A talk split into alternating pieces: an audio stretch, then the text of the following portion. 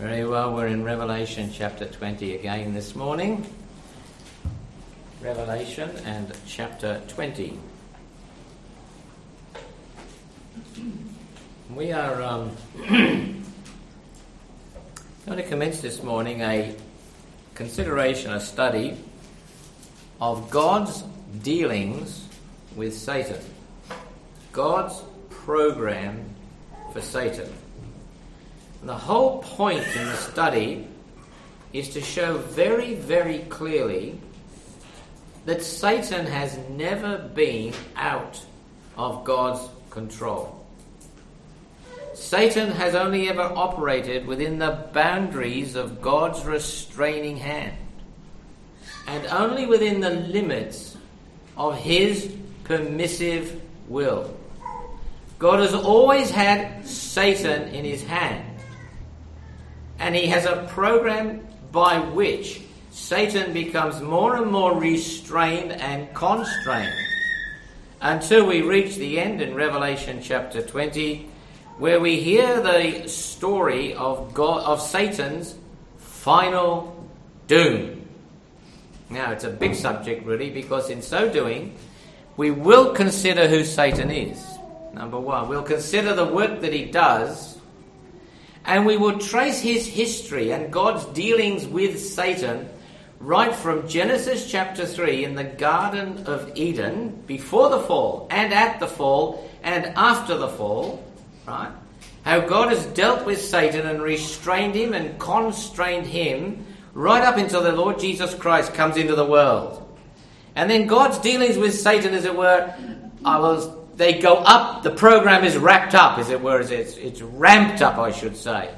Where God moves into Satan's territory and has in mind to deal with him directly on his own ground. Right? And you find the restraining hand and power of God is brought to bear completely upon Satan in the life of the Lord, the birth of the Lord Jesus, the life of the Lord Jesus, the death of the Lord Jesus, the resurrection of the Lord Jesus, the ascension of the Lord Jesus, and then from that point forward, which is really the period of time being covered by the book of Revelation, from that point forward until the final coming again, God is dealing with Satan and finally brings about his complete and final doom. Now, we're introduced to the dealings in Revelation chapter 20. Now, you think of what a comfort that would have been to the early church to realize afresh that even Satan was in God's restraining hand and God was on the throne. I mean, they were getting persecuted to the point where they wondered whether they'd survive, whether the whole business of Christianity would even get off the ground in the first century. But then they see the story of what God is doing and what He is going to do to bring Satan down. They've seen the sinful society in Babylon. The picture of that being brought down. They've seen the beast and the false prophet, the, the representatives of Satan, the, the emissaries which he uses uh, to do his evil work in the world, brought down. And now they're going to see the picture of Satan being dealt with and being brought down. It is very encouraging for them. And you know, it should be encouraging for you and I, just right now in the world in which we live, to realize that Satan and all his forces are in God's restraining hand and subject to his permissive will. He only does what Satan, what God permits him to do. Now that should be a blessing for you and for me, you know, right now in our personal lives. Because Satan does attack us. I, we were singing that there, hiding in thee, I'm hiding in thee. And I thought, well, I'm so glad of that to be able to say, I'm hiding in the Lord. Because Satan does attack. He deceives you. He does. He will destroy you if he could. But when you realize that God is over all, you, you realize things like you'll never be tempted or tried, in other words, or afflicted above what you're able to bear. Or Satan would have it above what you can able to bear because he wants to bring you down. But the Bible says it won't happen above, beyond, because you see, there is God's restraining hand. And it's a great comfort as we see the work of the church. And you must admit, we're, a, pardon me saying so, we're a pretty hopeless bunch. you know your own weakness and failures, and you, you fear sometimes for the future of the work of the church. But then you realize that God is, the Lord Jesus said, I will build my church, and the gates of hell will not prevail against it. The hand of God will always stretch out to stop Satan just going that last bit. His restraining hand, he will only allow him to do what he will allow him to do. And Satan can only do what he's allowed to do. And it is great, great encouragement for us all now and for the future.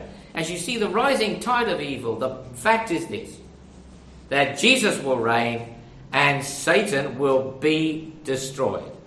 Now, with that approach and that understanding, we approach Revelation chapter 20 because Revelation chapter 20 is full of truth which is largely gets overlooked because it becomes a chapter of controversy where we argue about the thousand years.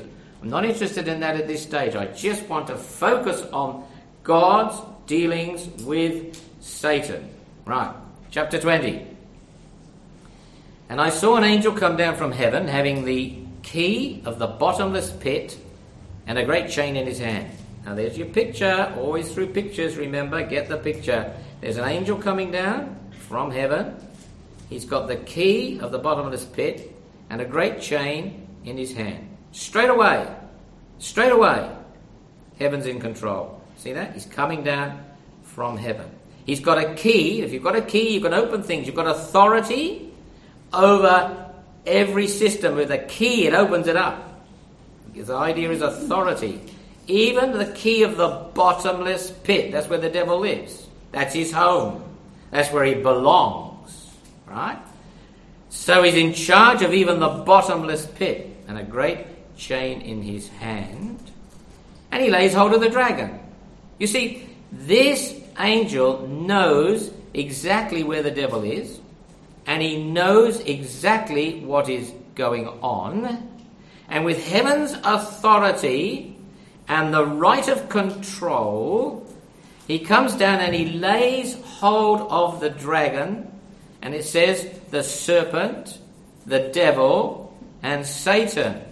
Now, there's no idea that there's a great fight and a struggle that lasts for any great period of time. It's as though he just comes down and he puts his hand on the devil's shoulder and said, You're coming with me. See, heaven's in control. You got it. God's restraining it. God is greater than Satan. He's in control of everything. That's the picture you're getting brought to you here. And notice it's not a great mighty angel with some tremendous sword. It's not even Michael the archangel. It's an angel, a messenger from God, heaven's messenger, dealing, fulfilling, carrying out God's program for Satan himself.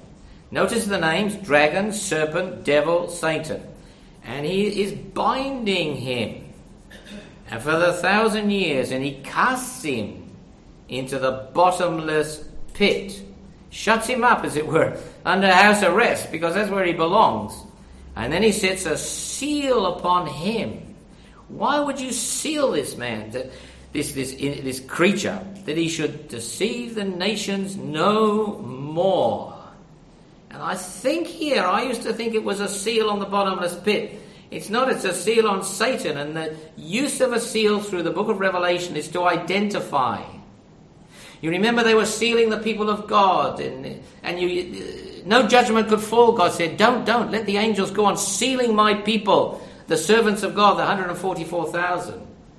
You remember that, you know, the, with the Lord's people, the, the Lord's servants, the, his name is on their forehead. You remember with those that were belonging to the devil, uh, Satan, they had the seal, they had the number of his seal on them. The idea of a seal is to identify. To identify. We are sealed now with the Spirit, identifying the fact that we are God's property. We are the people of God. Now, what you've got here is that Satan is now identified clearly for who and what he is. And it's very difficult to go on deceiving when you've had your cover blown, if you like me to put it that way. Because that's some of the lessons that are coming out here. God is in control. He is going to deal with evil. He is going to deal with the source of evil. And what you've got here is a picture of that heaven in control. Satan is distinctly weakened here. Just an angel, no sense of struggle, and completely exposed. Now, to understand the picture that we get, I want to look firstly at who Satan is. Secondly, I want to consider with you his history. We will trace his history ultimately from the Garden of Eden, where he makes his first appearance, right up to his final demise in Revelation chapter 20. It'll be a little bit of an aside before we necessarily move on in chapter 20, but we need to do this because we'll never really get the lesson of chapter 20 and the lesson of God's program for Satan or get the truth that he is always, God is always in control. So we trace his history and we'll show it clearly right through. God was ever in control. God is ever in control and God ever will be in control. Satan always constrained, restrained within the parameters and boundaries of the will of God. In other words, simply this Satan only ever goes as far as God lets him. Now, that, that's a mystery in that, to us in many ways. Because we just wonder how far God does let him, but God is there. This is the lesson of the scriptures, and we need to grasp it in, in our present day, our present world, and our present lives, and our present situations.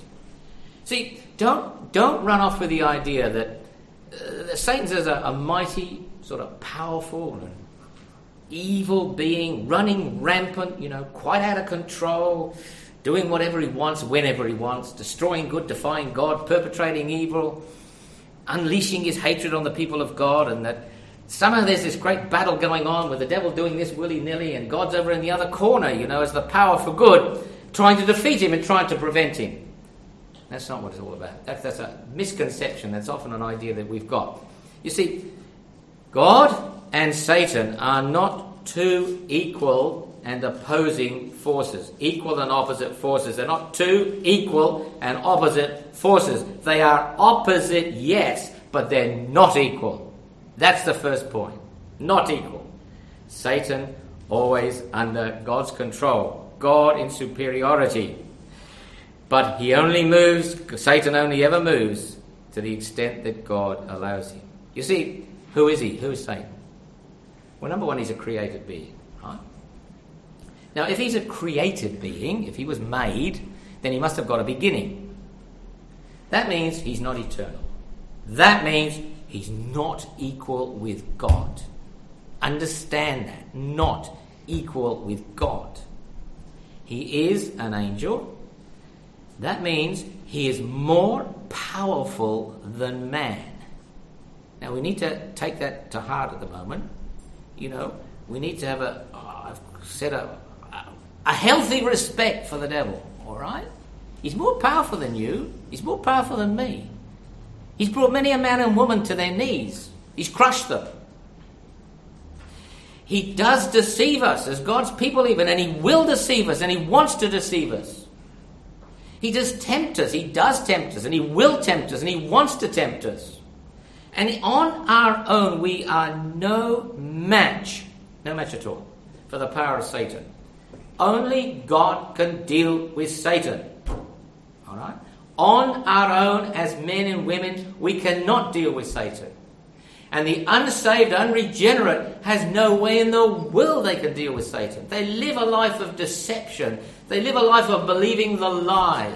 They live a life of sin and evil, thinking it's something great to do because they cannot but be deceived, for they cannot throw Satan's grip over them off of them. But for the believer, we rest in that lovely truth. Greater is he that is in you than he that is in the world. And that lovely truth, you see, we are kept by the power of God through faith unto salvation's day. We can't keep ourselves in that sense. It is God that's keeping us. I thought of those words to the uh, Roman believers at the end, of chapter 16 of the book of Romans. There they are, you know, there's. they're living there with Caesar in that terrible society. And chapter 16, there, that Paul writes those words, you know, the God of peace shall bruise Satan under your feet shortly. Understand, God is going to do it. God does do it. God is doing it. Left to ourselves, we could never do it. And in that sense of the word, you know, you need to have a, a healthy regard. Don't, don't get caught up in all this stupid talk about, oh, well, you know, I'm all right, I've got power, I've learned how to bind Satan, you know. And then you think, well, you'll just do what I say. Careful. He's sitting in the corner laughing at us. He's sitting at the corner laughing at us. And all we sing the songs about victory over the devil, and we're going to be stamping on his head and rejoicing because he can't touch us. Just go careful, all right? Never rest in yourself. Always remember hiding in thee, hiding in thee. O thou blessed rock of ages, I'm hiding in thee, kept by the power of God through faith unto salvation. So, Satan, number one, not equal with God, created being, he's an angel, and indeed would seem to have been an angel of very, very high standing among the hierarchy of angels. I'm not going to go into those details because Scripture is not absolutely clear on a lot of these things. There are verses in the prophets in Isaiah and in Ezekiel which we can go to, which seem to picture something more than earthly kings and their evil and seem to go past the boundaries of uh, what's mortal into something which is unseen and dark and eternal. And that's all true, but I'm not going to base what I say upon those things because they're not completely clear and there's so much argument about them. All right. So we say he's an angel. He is certainly a fallen angel. There are an angel. There's many other angels fallen like him, and he is the prince of that group of fallen angels, the prince of demons. Once he was an angel of very high standing in the service of God. Created being, yes. Greater than man, yes. Not equal to or in any way greater than God. A fallen angel, the prince of the host of fallen angels, and he is the Christian's greatest enemy. He's the adversary, he's our foe. Because when you go and look at the names that Satan are used of Satan in the Bible, those names, like we've talked before, the name tells you something about the person. That's why you could study the names of the Lord Jesus and learn so much about him. The names of God and learn the glory of God, because the name tells you something about the one who is named. Very well, you have the name Satan. And the, the essence of the meaning of the word Satan is that he is an adversary. You get the picture? An adversary. He's always in the opposite corner and he's always against the child of God. He's always in the opposite corner and he's always against the purposes and work of God. He is always in the opposite corner and he's always against God himself. And remember, it's like the picture of the boxing ring, and it helps you get it clear in your mind. You climb into the boxing ring, you know, and you, you line up in your corner, and there's another fellow over there, and he's in the other corner. What's he up to? He's only up to one thing knock you out. There's one thing, that's all is in his mind. He wants to put you out for the count so you don't get back on your feet again. That's your adversary, that's your opponent on the other corner. Now, that's what Satan's like towards the child of God, towards the things of God, towards the Christ of God, and towards God Himself. That's why he's called what he's called Satan, which means adversary. Right? Devil, it's more the idea, the word meaning the one who slanders. You know, the one who brings mud to stick. The one who pulls down what is good. The one who, the devil who is the accuser of the brethren. Right? He's the accuser of the people of God. And he's that old serpent. That's remember deception with a serpent? The snake that slithers through the ground almost noiselessly, you know, grabbing onto the dust. He's so low he can't think any lower, and he can curl around every corner, he can get through every crack. He's there just to bite at your heels. Serpent, deception. Serpent deceived Eve by his craft. Then he's called the dragon, and you get the notion of that tremendous creature in Revelation 12 where the, his tail can sweep a third of the stars to the earth, and fire is pouring out of his mouth. And in the dragon, there's that power for destruction. And this is all about what the devil's all about. He's an adversary, he's a slanderer, he's a deceiver, and he's a destroyer. Back earlier, I think it's in chapter 6, he's described as Apollyon. And the idea there is again that word in the Greek means destroyer. In the Hebrew, it means place of destruction, you see. He's the angel of the bottomless pit there. And then you go on further through the scriptures, and he's called what? The prince of this world. He's called the God of this world. He's called the prince of the power of the air. He's called the ruler of this world. He's the one who seems to be over all the vileness of sin. It's concentrated in the society which Scripture calls the world. The Lord Jesus calls him the evil one. The apostle puts it as he's the wicked one. And it's very beautiful that in John 17, before the Lord Jesus left, he prayed for us all. He prayed for us all and he said that we might be kept from the evil. The word is the evil one. Because in those words, you're getting this, the, the notion that Satan is the originator, he's the instigator, the, the organizer of evil. He, he's actually, evil is actually concentrated in him. Evil comes out from him. He, he never does anything else but evil. He's actually the evil one. Not the one who does evil, but the evil one.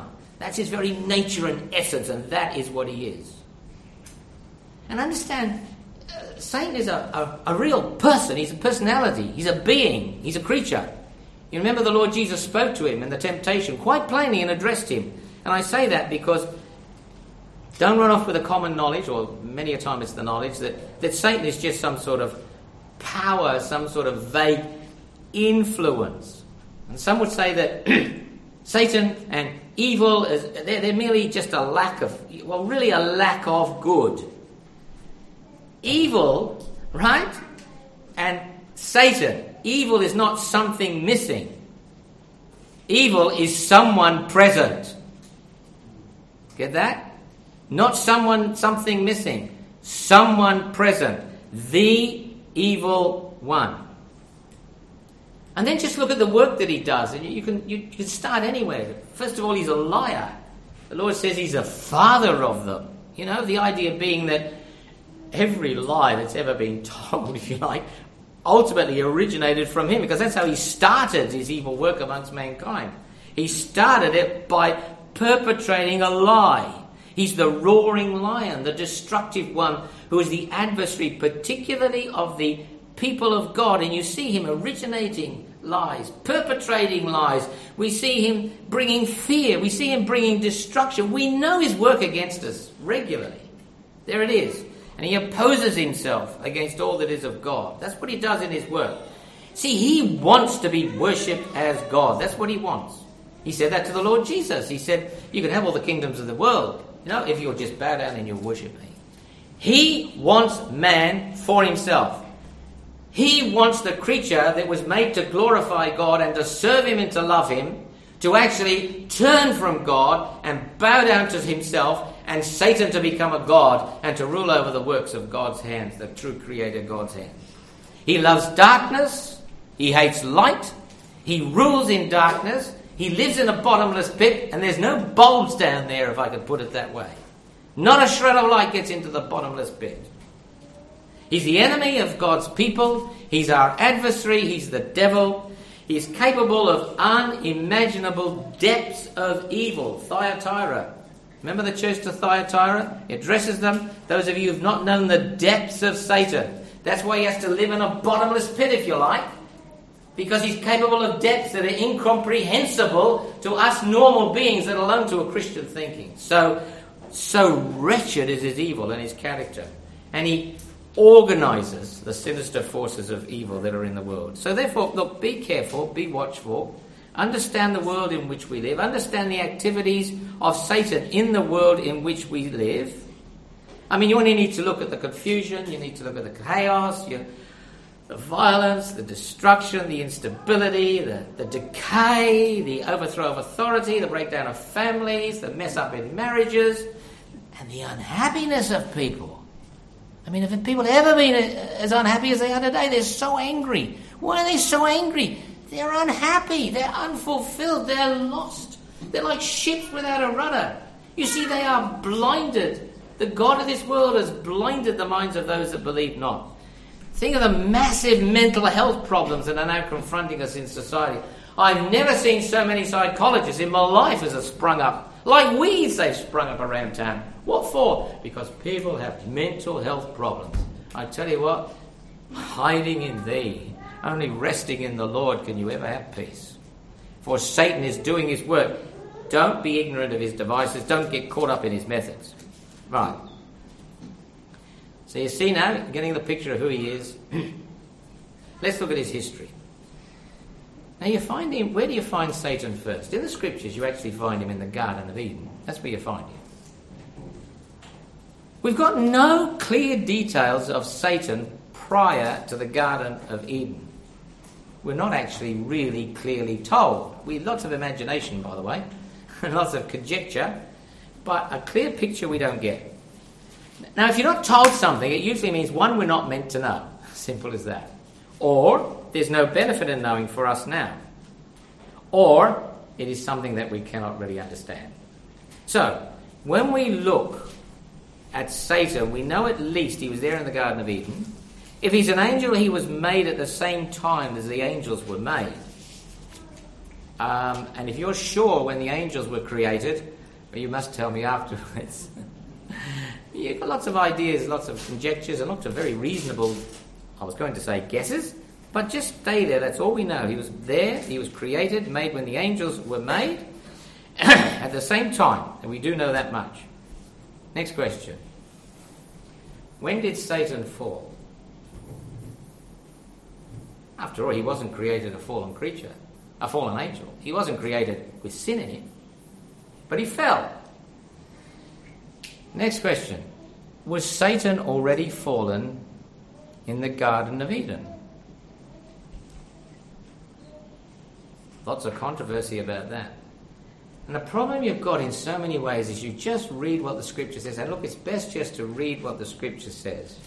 It's always best just to believe what the Bible says.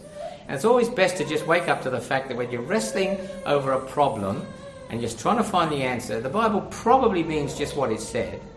And what it didn't tell you, what it didn't tell me, is because there's no benefit for us to know this side of heaven at least. So, was he fallen already before he approached Adam and Eve? now, think about this because there's some unanswered questions when you come to uh, conclusions. Didn't God make everything? And on every day he made it, I think in sec- the second day, God saw that it was good. And by the end of the sixth day, didn't it say and God saw everything that He had made, that it was good. Then doesn't it say that God rested on the seventh day? Yes, it does. I, yet perhaps some of us, sometimes we think that Satan, the source of evil, already fallen, was actually had access into paradise.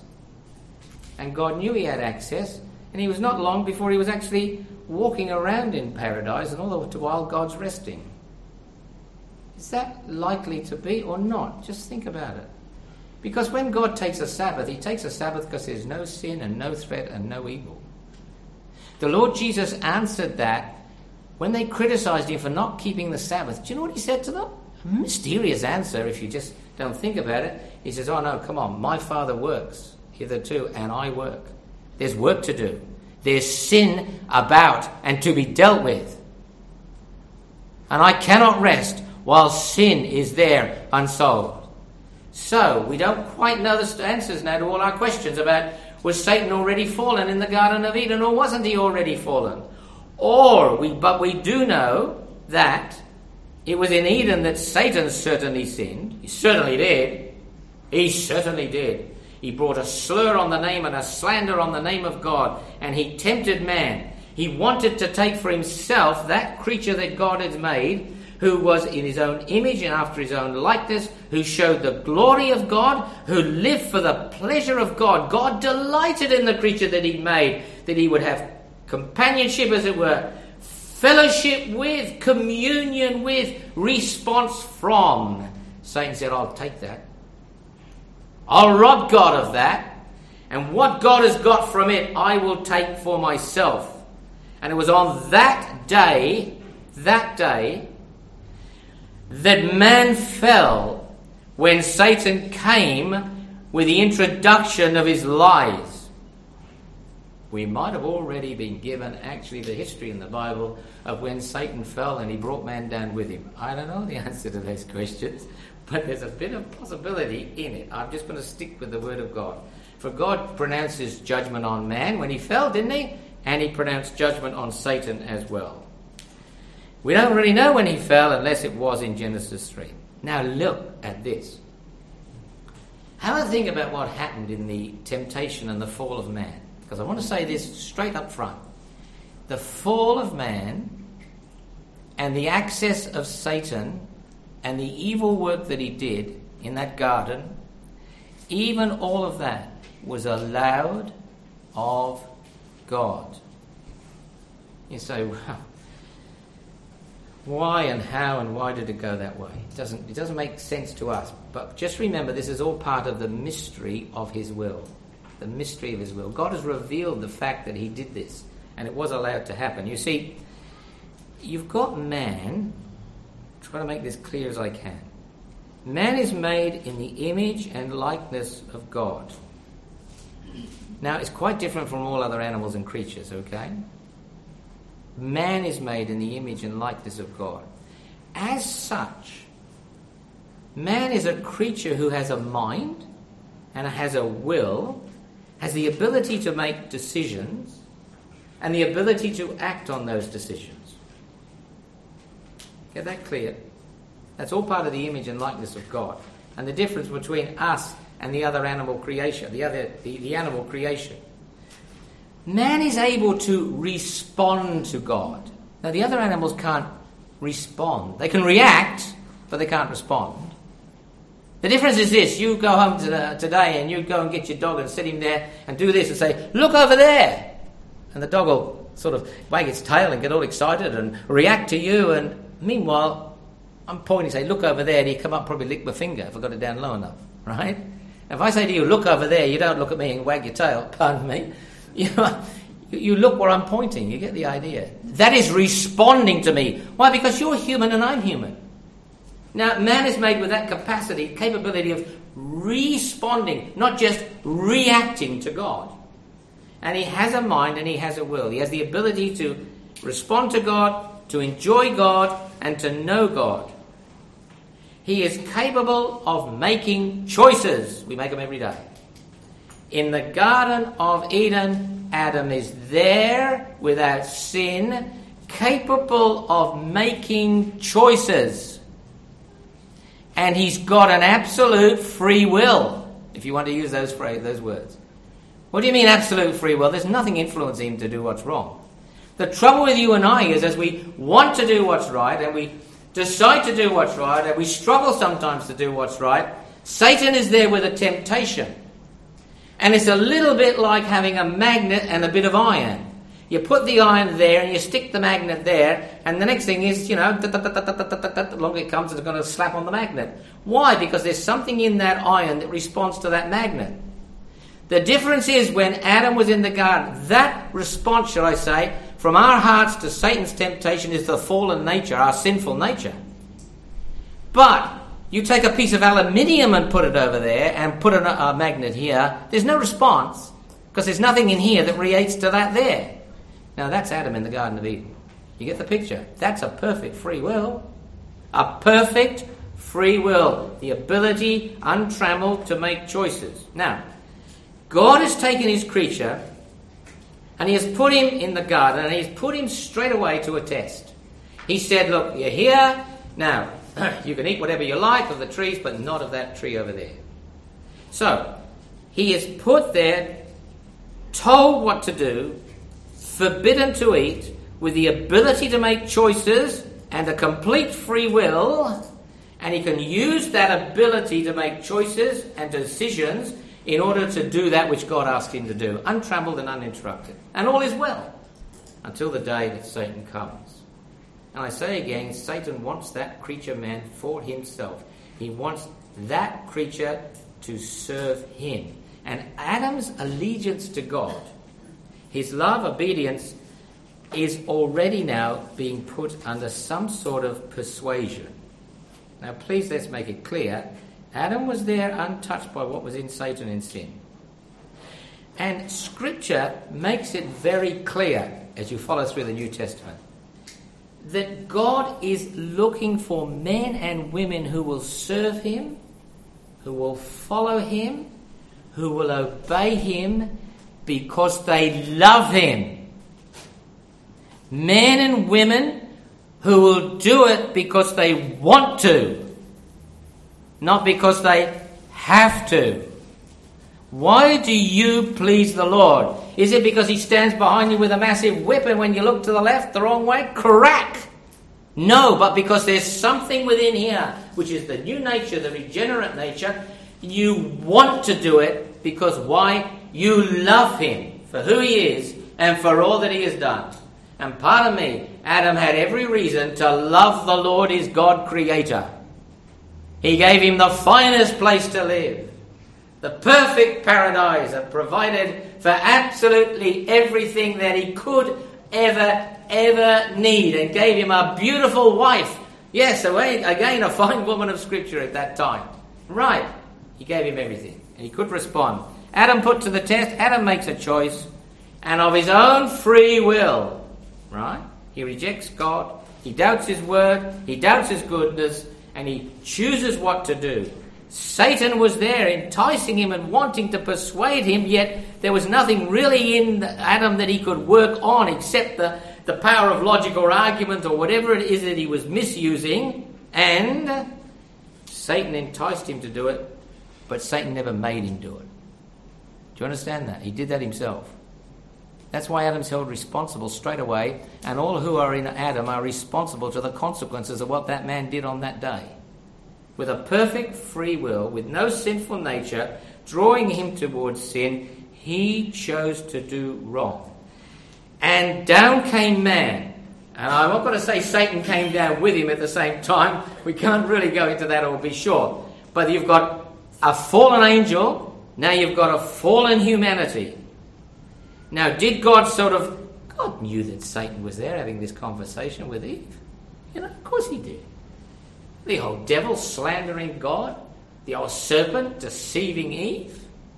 And Adam, clearly, with a clear mind and clear judgment, made a clear decision to do absolutely wrong. Right? And what did they do after that? Blamed everybody. He blamed her and she blamed it. You know?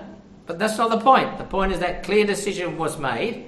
Now, God knew all that was going on, knew the conversation was going on. Did he suddenly step down with a thunder from heaven and say, Hey there, you get out? Whoa, Eve, stop your stuff. You're getting into trouble here. No. Could he have done any of that? Yes. Did he do that? No. Why? Because he chose not to.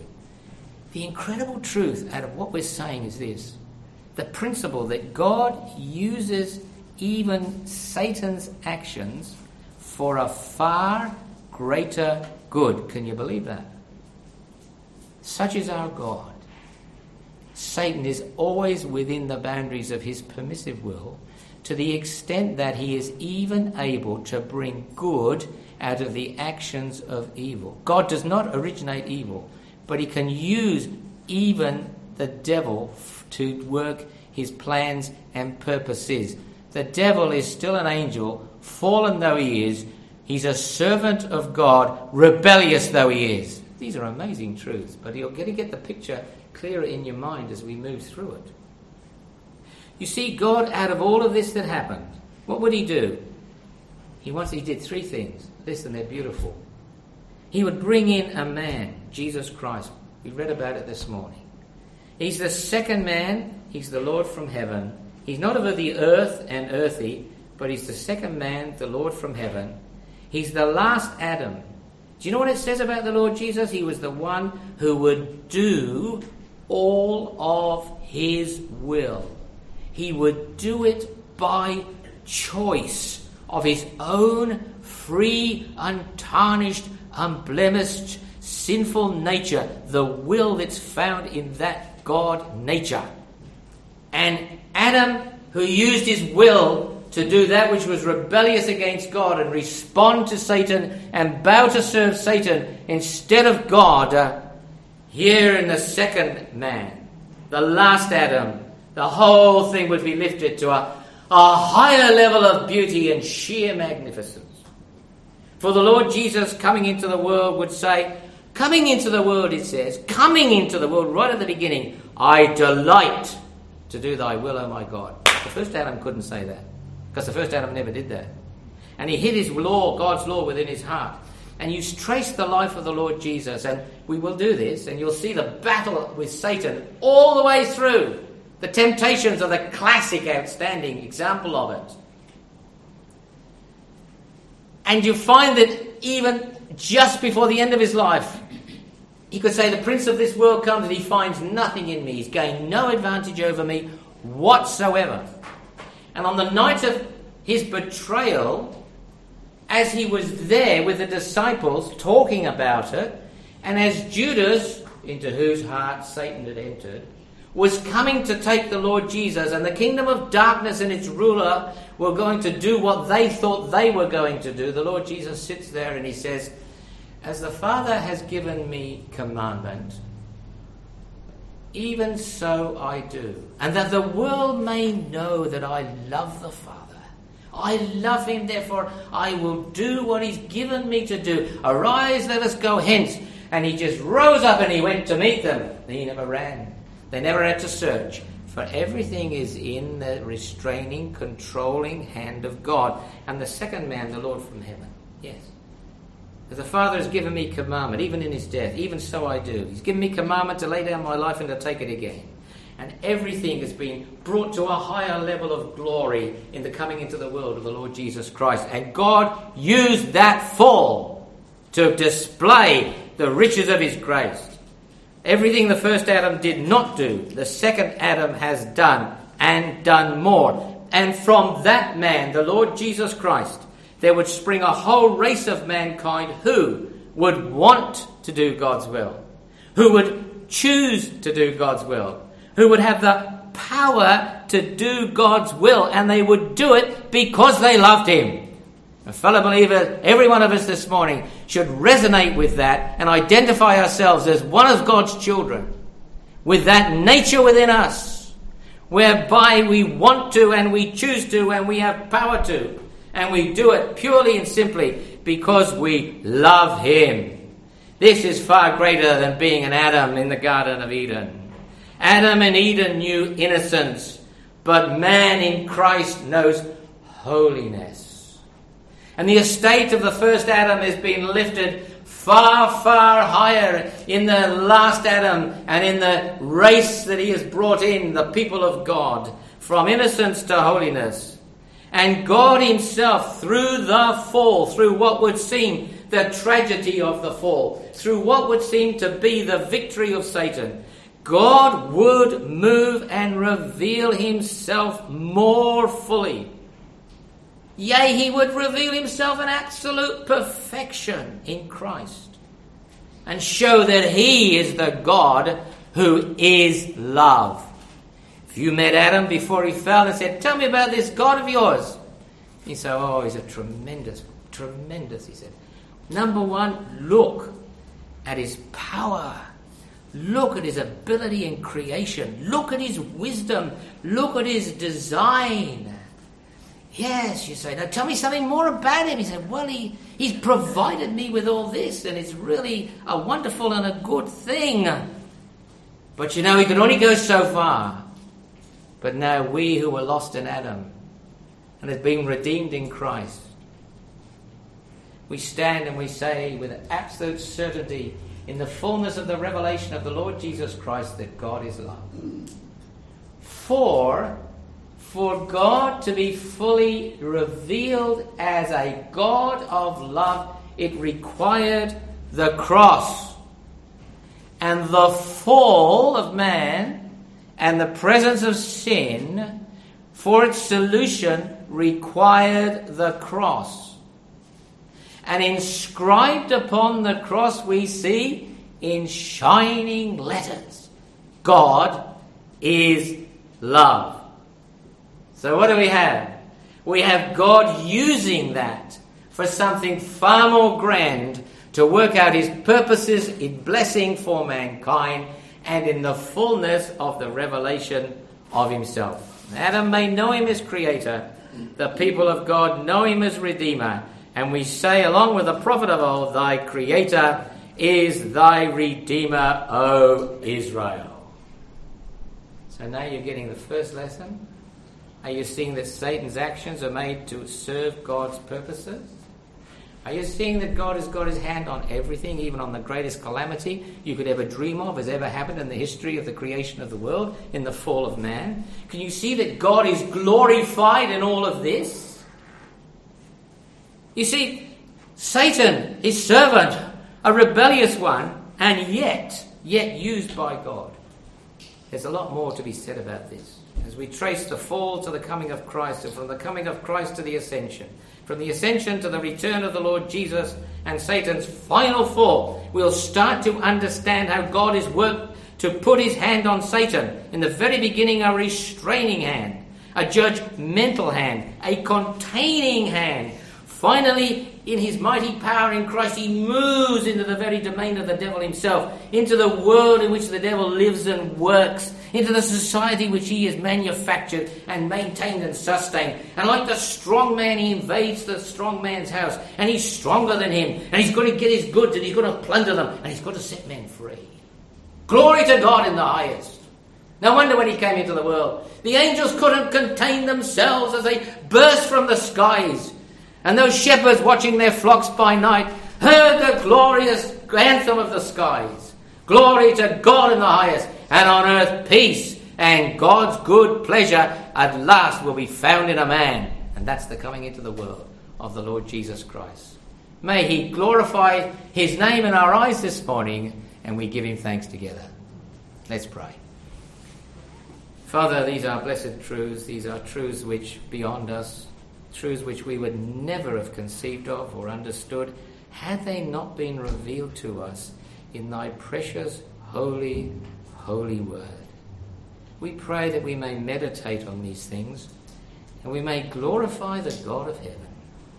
We thought of Mary sitting at your feet listening to the word. And Lord, we long that if we have the week before us, we may just be able, in a better way, to sit and to listen and to ponder, and then finally to bow in worship and to give thanks to the God of our salvation. Lord, we bless thy holy name. And may the grace of our Lord Jesus Christ and the love of God and the fellowship of the Holy Spirit be our blessed portion in whatever days lie ahead. In Jesus' name, amen.